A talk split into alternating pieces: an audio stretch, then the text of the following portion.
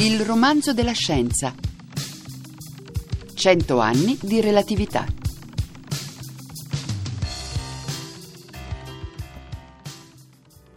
One, two, three, four, five, six, seven, eight, nine, ten.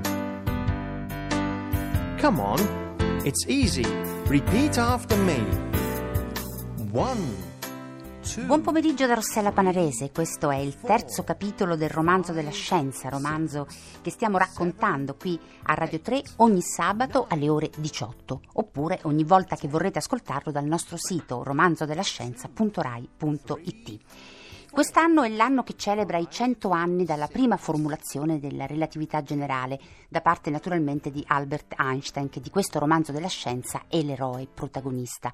La data significativa di questo anno einsteiniano è il 25 novembre. Avremo poi modo di raccontare che cosa successe quel giorno. Oggi invece ci occupiamo di qualcosa che fu fondamentale per mettere a punto la relatività generale, ossia la matematica. Ora non vi agitate perché lo so, si dice forse sì, forse no, ma comunque ci ricordano che è meglio non rischiare che la matematica fa paura a tutti, tranne che ai matematici.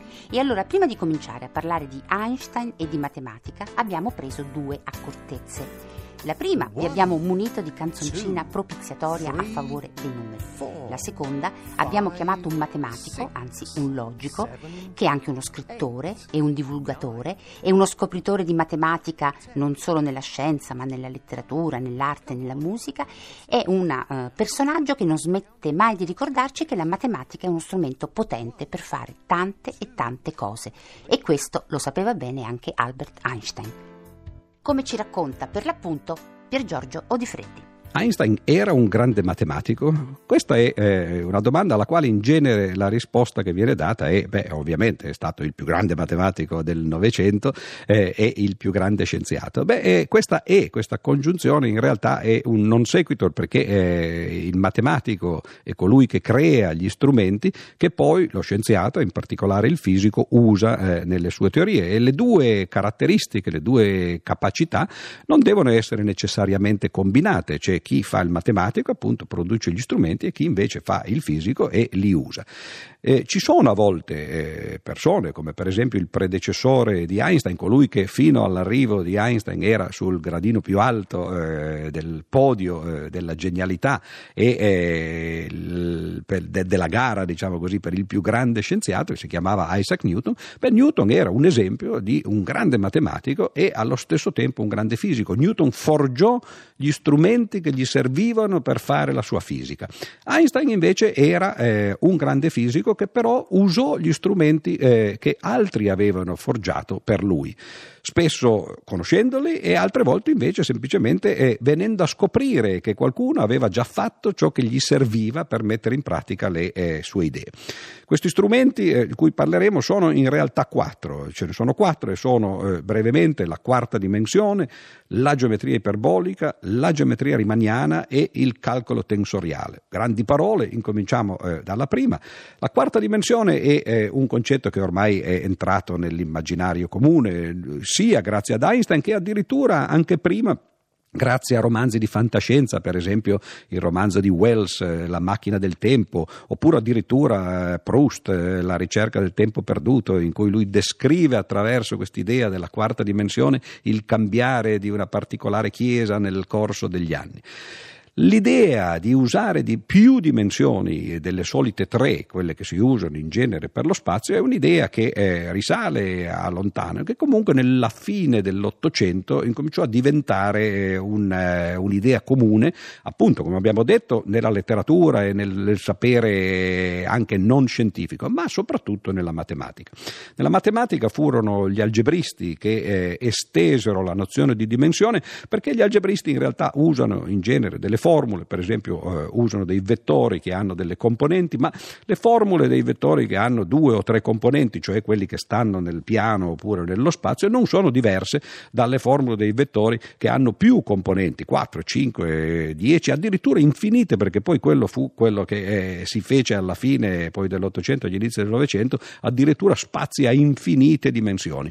Per il matematico il passaggio da tre dimensioni a più dimensioni, addirittura a infinite dimensioni, non è un grande passo. Per il fisico invece lo è, ci vuole un motivo per passare dalle tre alle quattro dimensioni e il motivo che Einstein trovò eh, in questo, eh, nella sua teoria, nella teoria della relatività eh, speciale, è che le formule di trasformazione che nel caso della meccanica newtoniana lasciavano invariate il tempo e quindi non richiedevano di considerarlo come una nuova dimensione, nel caso della eh, relatività speciale, cioè le, le famose trasformazioni di Lorentz, fanno sì che non soltanto le coordinate spaziali ma anche la coordinata temporale vengono cambiate tutte e quattro quando ci si muove da un sistema di riferimento a un altro in un caso molto speciale che è quello del cosiddetto moto eh, eh rettilineo uniforme, cioè il moto di due corpi che si muovono lungo due binari paralleli rettilinei. E quindi questo primo ingrediente fu la comprensione da parte di Einstein che bisognava passare da uno spazio a tre dimensioni a quello che oggi viene chiamato uno spazio-tempo a quattro dimensioni. Guarda come sta fissando quell'onda. Sì. Vedi quanto lei sembra statica? Sì. Sia lei che l'onda stanno viaggiando alla stessa velocità. Noi vediamo l'onda che si muove attraverso l'acqua. Lei invece se ne sta lì seduta Dunque, è così che agisce la luce? E il buon senso direbbe che se tu catturassi un raggio di luce, ci sarebbe un'onda di luce situata proprio lì. Probabilmente luccicherebbe con un po' di elettricità e un po' di magnetismo. Quindi, se la donna stesse viaggiando parallelamente all'onda di luce, non dovrebbe spostarsi, sarebbe statica. Ma Maxwell sostiene che di fatto non può esserci luce statica. Forse Maxwell si sbaglia, forse se uno riuscisse ad arrivare alla luce, la troverebbe statica, esattamente come un'onda vicino a una barca. Immagina che io sia seduto qui con uno specchio dinanzi alla mia faccia e che la luce viaggi dalla mia faccia allo specchio e che io veda la mia faccia. Sì. Che accadrebbe se io e lo specchio viaggiassimo alla velocità della luce? Andreste alla stessa velocità con cui la luce lascia il tuo viso. Esatto. La luce non raggiungerebbe mai lo specchio. Dunque dovrei essere invisibile. Credo di, di aver trovato un collegamento tra l'energia e la massa. Se non mi sbaglio, l'energia e la massa non sono affatto assolute. Non sono distinte. L'una può essere convertita anche nell'altra. L'energia può diventare massa e la massa può diventare energia. E non semplicemente energia uguale massa L'energia è uguale alla massa moltiplicata per la velocità della luce al quadrato. Vuoi che dia un'occhiata ai tuoi calcoli? Le clip che stiamo ascoltando sono tratte da un documentario televisivo dal titolo Einstein's Big Idea, è stato realizzato dalla PBS, che sarebbe la televisione pubblica americana, ed è tratto da un libro del divulgatore scientifico David Bodanis, il libro è uscito anche in Italia da Mondadori con il titolo E uguale MC2, biografia dell'equazione che ha cambiato il mondo. Per Giorgio Di Freddi non è soltanto il fatto di passare da tre a quattro dimensioni, per, dallo spazio allo spazio-tempo, quello che caratterizza la eh, relatività speciale. Ciò che è veramente caratteristico e che è un cambiamento epocale, diciamo, dal punto di vista della matematica eh, per la fisica, è qualcosa che a prima vista Einstein in realtà eh, fece senza accorgersene. Fu qualcun altro che scoprì un paio di anni dopo, nel 1907-1908, un matematico di nome Minkowski, che in realtà lo spazio-tempo aveva una caratteristica geometrica eh, che la rendeva molto diverso eh, dallo spazio in sé. La cosa ha a che fare con il teorema di Pitagora, tutti noi ricordiamo che eh, il famoso teorema di Pitagora ci dice che in un triangolo rettangolo la somma dei quadrati costruiti sui cateti è uguale al quadrato costruito sull'ipotenusa. Questo vuol dire che la lunghezza dell'ipotenusa è la radice quadrata della somma dei quadrati eh, dei cateti. E eh, una cosa a quale siamo abituati naturalmente fin eh, dalle elementari e dalle medie, però questa è, è la formula che serve per calcolare le distanze, per esempio la lunghezza di un segmento, una volta che si conoscano le coordinate del, dei suoi estremi. E eh, quando si usa la geometria appunto euclidea, si usa questo teorema di Pitagora e si fanno le somme dei quadrati delle coordinate. L'aspetto interessante e sorprendente eh, della eh, fisica della relatività eh, speciale è che in realtà quando si introduce il tempo, la quarta la coordinata, la quarta dimensione, e questo tempo interviene però con un segno negativo invece che con un segno positivo e quindi dal punto di vista delle formule come se si passasse da x al quadrato più y al quadrato a qualche cosa che invece è x al quadrato meno y al quadrato. Sembra un piccolo passaggio sostituire un segno più con un segno meno, ma questo passaggio si accorse appunto Minkowski è la caratteristica di una geometria differente. Quando si usa il segno più siamo nella geometria euclidea, nella geometria che studiamo a scuola, la geometria che avevano inventato i greci eh, duemila anni fa. Quando invece si usa questo segno meno eh, con i quadrati, si usa una geometria che si chiama iperbolica, che eh, nell'Ottocento era qualcosa di abbastanza nuovo. La geometria iperbolica fu scoperta agli inizi dell'Ottocento, quindi un secolo prima praticamente della sua applicazione nella eh, relatività speciale. È una geometria che ebbe una lunghissima storia, eh, furono coinvolti eh, nella sua creazione moltissimi matematici, uno fra tutti il principe dei matematici, il tedesco Carl Gauss, il quale però se la tenne nel cassetto e quindi oggi dal punto di vista storico gli inventori della geometria iperbolica sono considerati altri matematici, in particolare il russo Lobachevsky oppure l'ungherese Bogliai e a volte anche eh, un italiano, Saccheri, che eh, in qualche modo precorse questa geometria. E questa geometria è la geometria eh, di una superficie che invece di essere piatta come il piano euclideo è curvata, ma non curvata come la sfera sfera, che è ancora una terza eh, geometria di tipo diverso, bensì curvata al contrario come una sella di cavallo. Ed ecco che l'uso, appunto, il passaggio da questo segno più a questo segno meno fa sì che nella relatività speciale lo spazio-tempo non sia più considerato come un oggetto geometrico euclideo al quale dunque si possono applicare tutti i teoremi, tutte le formule che eh, abbiamo studiato a scuola, bensì a uno spazio appunto che si chiama iperbolico, uno spazio curvo. E qui interviene questa strana nozione di curvatura che poi diventerà fondamentale nell'estensione che Einstein farà dieci anni dopo della relatività speciale nella relatività generale, quindi nel 1915.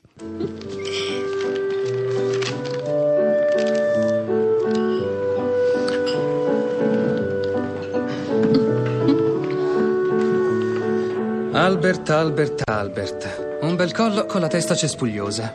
Besso, dobbiamo investigare e comprendere la natura dei misteri. Guarda che quel genere di misteri ti metterà nei pasticci. Ti dirò io cos'è misterioso. Il segreto per un lungo e felice matrimonio. La matematica va bene se è un po' anticonvenzionale, ma funziona solo per i grandi misteri. Si arrende subito quando la applichi a sistemi piccoli. Non concordo. Oh no, ci risiamo. Un'altra grande teoria di Herr Einstein, impiegato qualificato di terza classe. Che cosa accadrebbe se si applicassero quelle formule alla radiazione elettromagnetica? Albert, non puoi prendere a prestito un pezzo di fisica e applicarla senza una stima precisa in un ambito completamente diverso. Perché no? Albert, so bene che ami le grandi connessioni, le macro teorie, ma non credi che andrebbero meglio le cose se solo operassi in un ambito ristretto, accettando un posto all'università?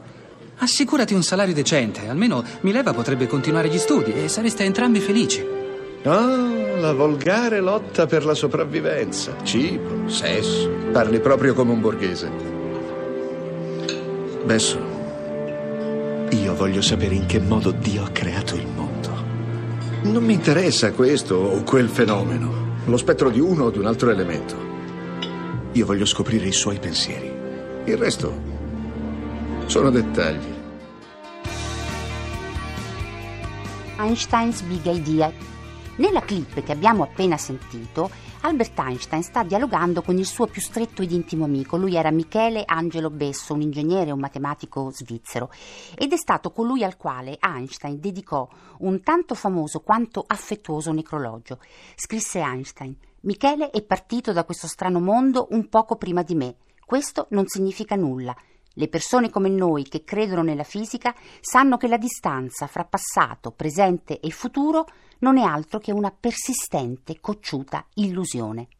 Ma torniamo alla matematica, al grande uso che Albert Einstein fa degli strumenti matematici. Nel 1949 scriverà, era ormai un uomo maturo, da studente non capivo molto bene che la possibilità di conoscere i principi fondamentali della fisica è legata ai metodi matematici più complicati.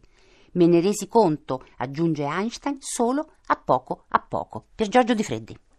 Dieci anni dopo aver scoperto o eh, formalizzato la eh, teoria della relatività eh, speciale, Einstein riuscì a eh, formalizzare quella che si chiama la teoria della relatività generale. Qual è la differenza fra eh, le due teorie?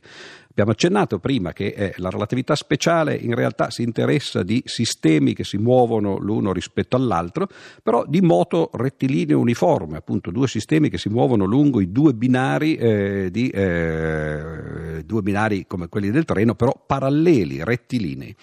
Naturalmente questa è una situazione molto specifica, molto particolare. Einstein sapeva benissimo no, che eh, in realtà i moti spesso, i due sistemi si muovono di, di, di moto qualunque e a volte, no, eh, per esempio, uno può curvare in una direzione, l'altro può curvare nell'altra e che cosa cambia quando si passa dai moti rettilinei uniformi ai moti qualunque? Beh, curvare significa che ci deve essere una forza che eh, muove il corpo dal moto rettilineo perché eh, ricordiamoci uno dei principi fondamentali di Newton, il principio di inerzia, è proprio quello che se non ci sono forze i corpi procedono in moto rettilineo uniforme.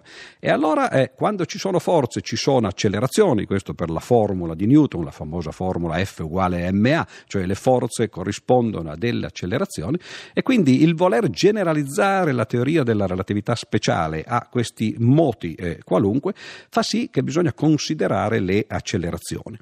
Ora abbiamo visto che già nella relatività speciale c'era eh, una nuova geometria che interveniva ed era eh, la geometria iperbolica.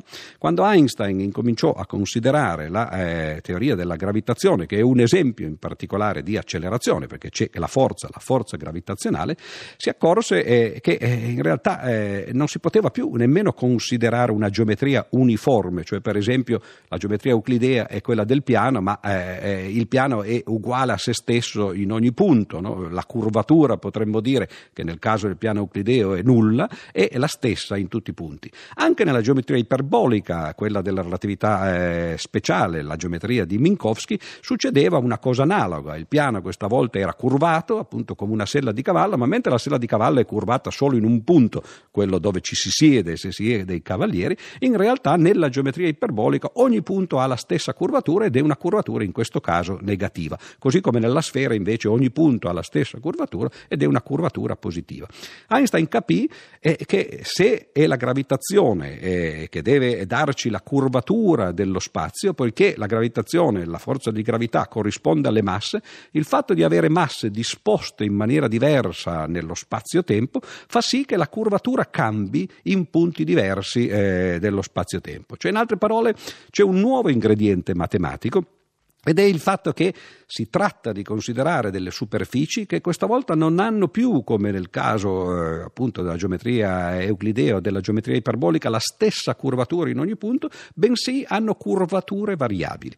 Qui arriva un nuovo ingrediente perché queste superfici sono ovviamente molto più complesse da trattare eh, del caso semplice in cui la curvatura è costante e sono state usate e introdotte eh, nell'Ottocento, a metà dell'Ottocento, da un grande geometra che morì tra l'altro l'altro molto giovane e morì in Italia, eh, che venne a curarsi di malattia e a 40 anni, che si chiamava Riemann. Queste geometrie si chiamano appunto geometrie riemanniane, sembravano una grande astrazione matematica che non avrebbe avuto grandi applicazioni e invece Einstein capì per l'appunto che eh, il passaggio dalla geometria eh, a, a curvatura costante della relatività speciale a quella geometria a curvatura variabile della relatività generale generale richiedeva una nuova geometria ed era appunto l'uso di questa strana geometria riemanniana che Einstein non conosceva agli inizi e che poi disse dovrò, dovetti studiare no? e, e, mi si aprì di fronte no? un mondo di una matematica completamente nuova.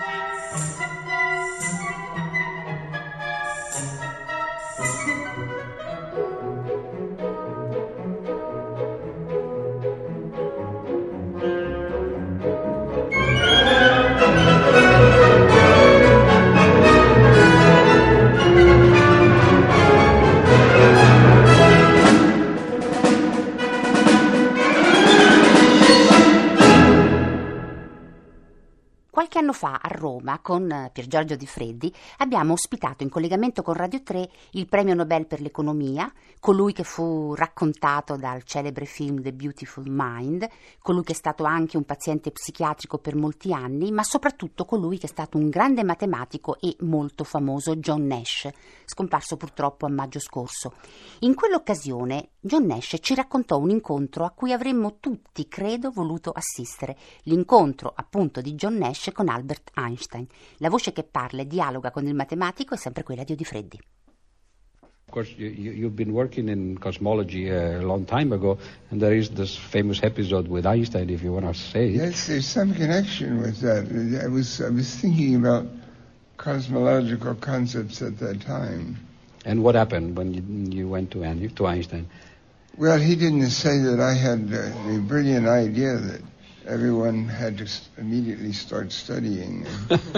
Dice che naturalmente ci sono connessioni con, eh, con, queste cose che lui faceva da giovane e gli ho chiesto che cosa ha detto per l'appunto Einstein. Dice, eh, ha detto cosa non ha detto. Dice non ha detto che era una idea brillante che tutti avrebbero dovuto cominciare a studiare.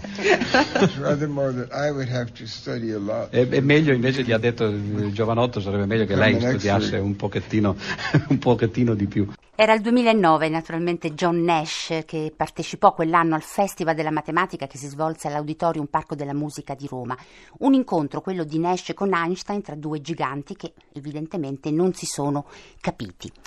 Ma continuiamo il racconto di Einstein e la matematica. Manca ancora un tassello, ancora un ingrediente molto i- importante. Einstein stava lavorando all'estensione della relatività speciale nella relatività generale.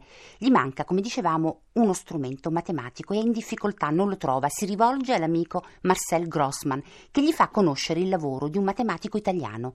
Lui è Gregorio Ricci Curbastro, anche lui è un gigante, anche se non ce lo ricordiamo troppo spesso.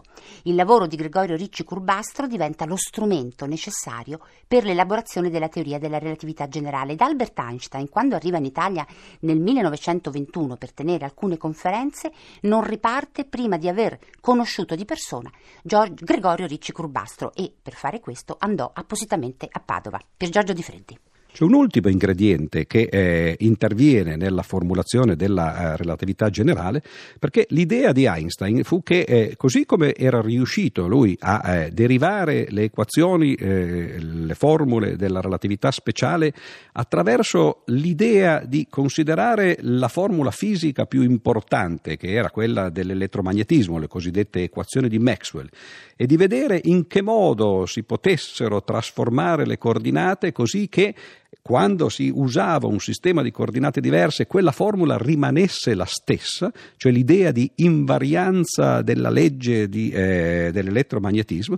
L'idea di Einstein fu Beh, Adesso che stiamo facendo la teoria della gravitazione, invece, dobbiamo esprimere la legge di gravitazione in una maniera tale che qualunque sia il sistema di coordinate, il passaggio da un sistema di coordinate all'altro, la forma della, eh, della teoria della gravitazione deve essere, la forma matematica deve essere sempre la stessa. Ora la cosa è, è abbastanza complicata perché eh, facciamo un esempio semplice, tanto appunto per, per capirci. Se noi abbiamo il piano euclideo, e facciamo un cerchio su questo piano euclideo. È chiaro che il cerchio è quello che è. Se però noi riferiamo questo cerchio a un sistema di riferimento, beh, dipende dove lo mettiamo questo sistema di riferimento. In genere, per esempio, si mette un sistema di riferimento con gli assi cartesiani che abbiano il centro esattamente nel centro, eh, l'origine del sistema esattamente nel centro del cerchio e l'equazione del cerchio diventa una formula molto semplice che, guarda caso, no, è, è x al quadrato più y al quadrato uguale a una costante che è il raggio al quadrato quadrato. Ritorna di nuovo la stessa formula di eh, Pitagora, che ovviamente è un ingrediente essenziale anche in queste eh, matematiche no? molto elaborate. Se però noi spostiamo il sistema di riferimento, eh beh, allora la formula del cerchio, che come cerchio rimane sempre uguale, la formula cambia, perché bisogna introdurre dentro la formula le coordinate del centro del cerchio, che nel caso in cui il sistema fosse semplicemente eh, coincidente nella sua origine con questo centro, non c'erano perché erano uguali a zero. Quindi anche in situazioni così semplici come quella del cerchio, eh beh, la formula cambia. Allora bisogna trovare una geometria in cui l'equazione del cerchio, in questo esempio particolare, si scrive nello stesso modo in qualunque sistema di riferimento che si voglia usare. La cosa è facile da dire, naturalmente non è affatto eh, facile da fare e questa geometria, per, quasi per un miracolo, era stata sviluppata in generale non soltanto per il piano euclideo, ma addirittura anche per quelle superfici di Riemann alle quali alludevo prima, che erano appunto ormai uno degli ingredienti fondamentali della relatività generale, dicevo erano state sviluppate queste, eh, questi metodi matematici in un calcolo nuovo che si chiamava calcolo tensoriale, tra l'altro da matematici italiani, in particolare Levi Civita e Ricci Curbastro, eh, che sono due pilastri fondamentali appunto di questa teoria matematica. Era una teoria nuova, poco conosciuta. Einstein capì, grazie anche all'aiuto di eh, alcuni suoi eh, amici, appunto da Grassmann eh, a Bresso per esempio, che c'era, venne a sapere che c'era questa nuova teoria, eh, incominciò a studiarla e, e, e disse poi eh, in alcune sue dichiarazioni, dice io non, non credevo che ci fosse tutta questa matematica, credevo che la matematica fosse arida no? in realtà e ho scoperto appunto una cornucopia di strumenti. Eh, uno eh, dei nomi che ho appena citato, quello di eh, Ricci, poi in realtà entrò direttamente dentro la teoria della relatività eh, generale perché Ricci aveva inventato quello che si chiama il tensore di curvatura, che è un modo di esprimere in questa nuova geometria eh, appunto la curvatura eh, della, delle superfici e quindi tutti questi nomi alla fine no, sono sono oggi parte della storia ma anche della pratica della relatività generale e quindi per riassumere i grandi contenuti, i grandi eh, mezzi matematici che Einstein ha usato sono state le quattro dimensioni, quindi spazi quadridimensionali, le geometrie non euclidee, in particolare quella iperbolica, la geometria riemanniana che usa superfici a curvatura non costante, curvatura variabile in ogni punto e poi questo calcolo tensoriale che è il modo di esprimere le quantità che si vogliono considerare in una maniera che è indipendente dal sistema di coordinate che si sceglie per queste superfici. Come vedete è un grande uso di matematica per un fisico che diceva a una bambina quando ormai era vecchio che gli chiedeva delle, della, un aiuto matematico che diceva eh, guarda se tu hai delle difficoltà in matematica non ti stupire, non ti preoccupare perché le mie difficoltà nel campo sono ancora maggiori delle tue. Grazie a Pier Giorgio Di Freddi, narratore di questo terzo capitolo del romanzo della scienza. Ricordo il libro uscito nei mesi scorsi di Di Freddi dal titolo Il giro del mondo in 80 pensieri, pubblicato da Rizzoli.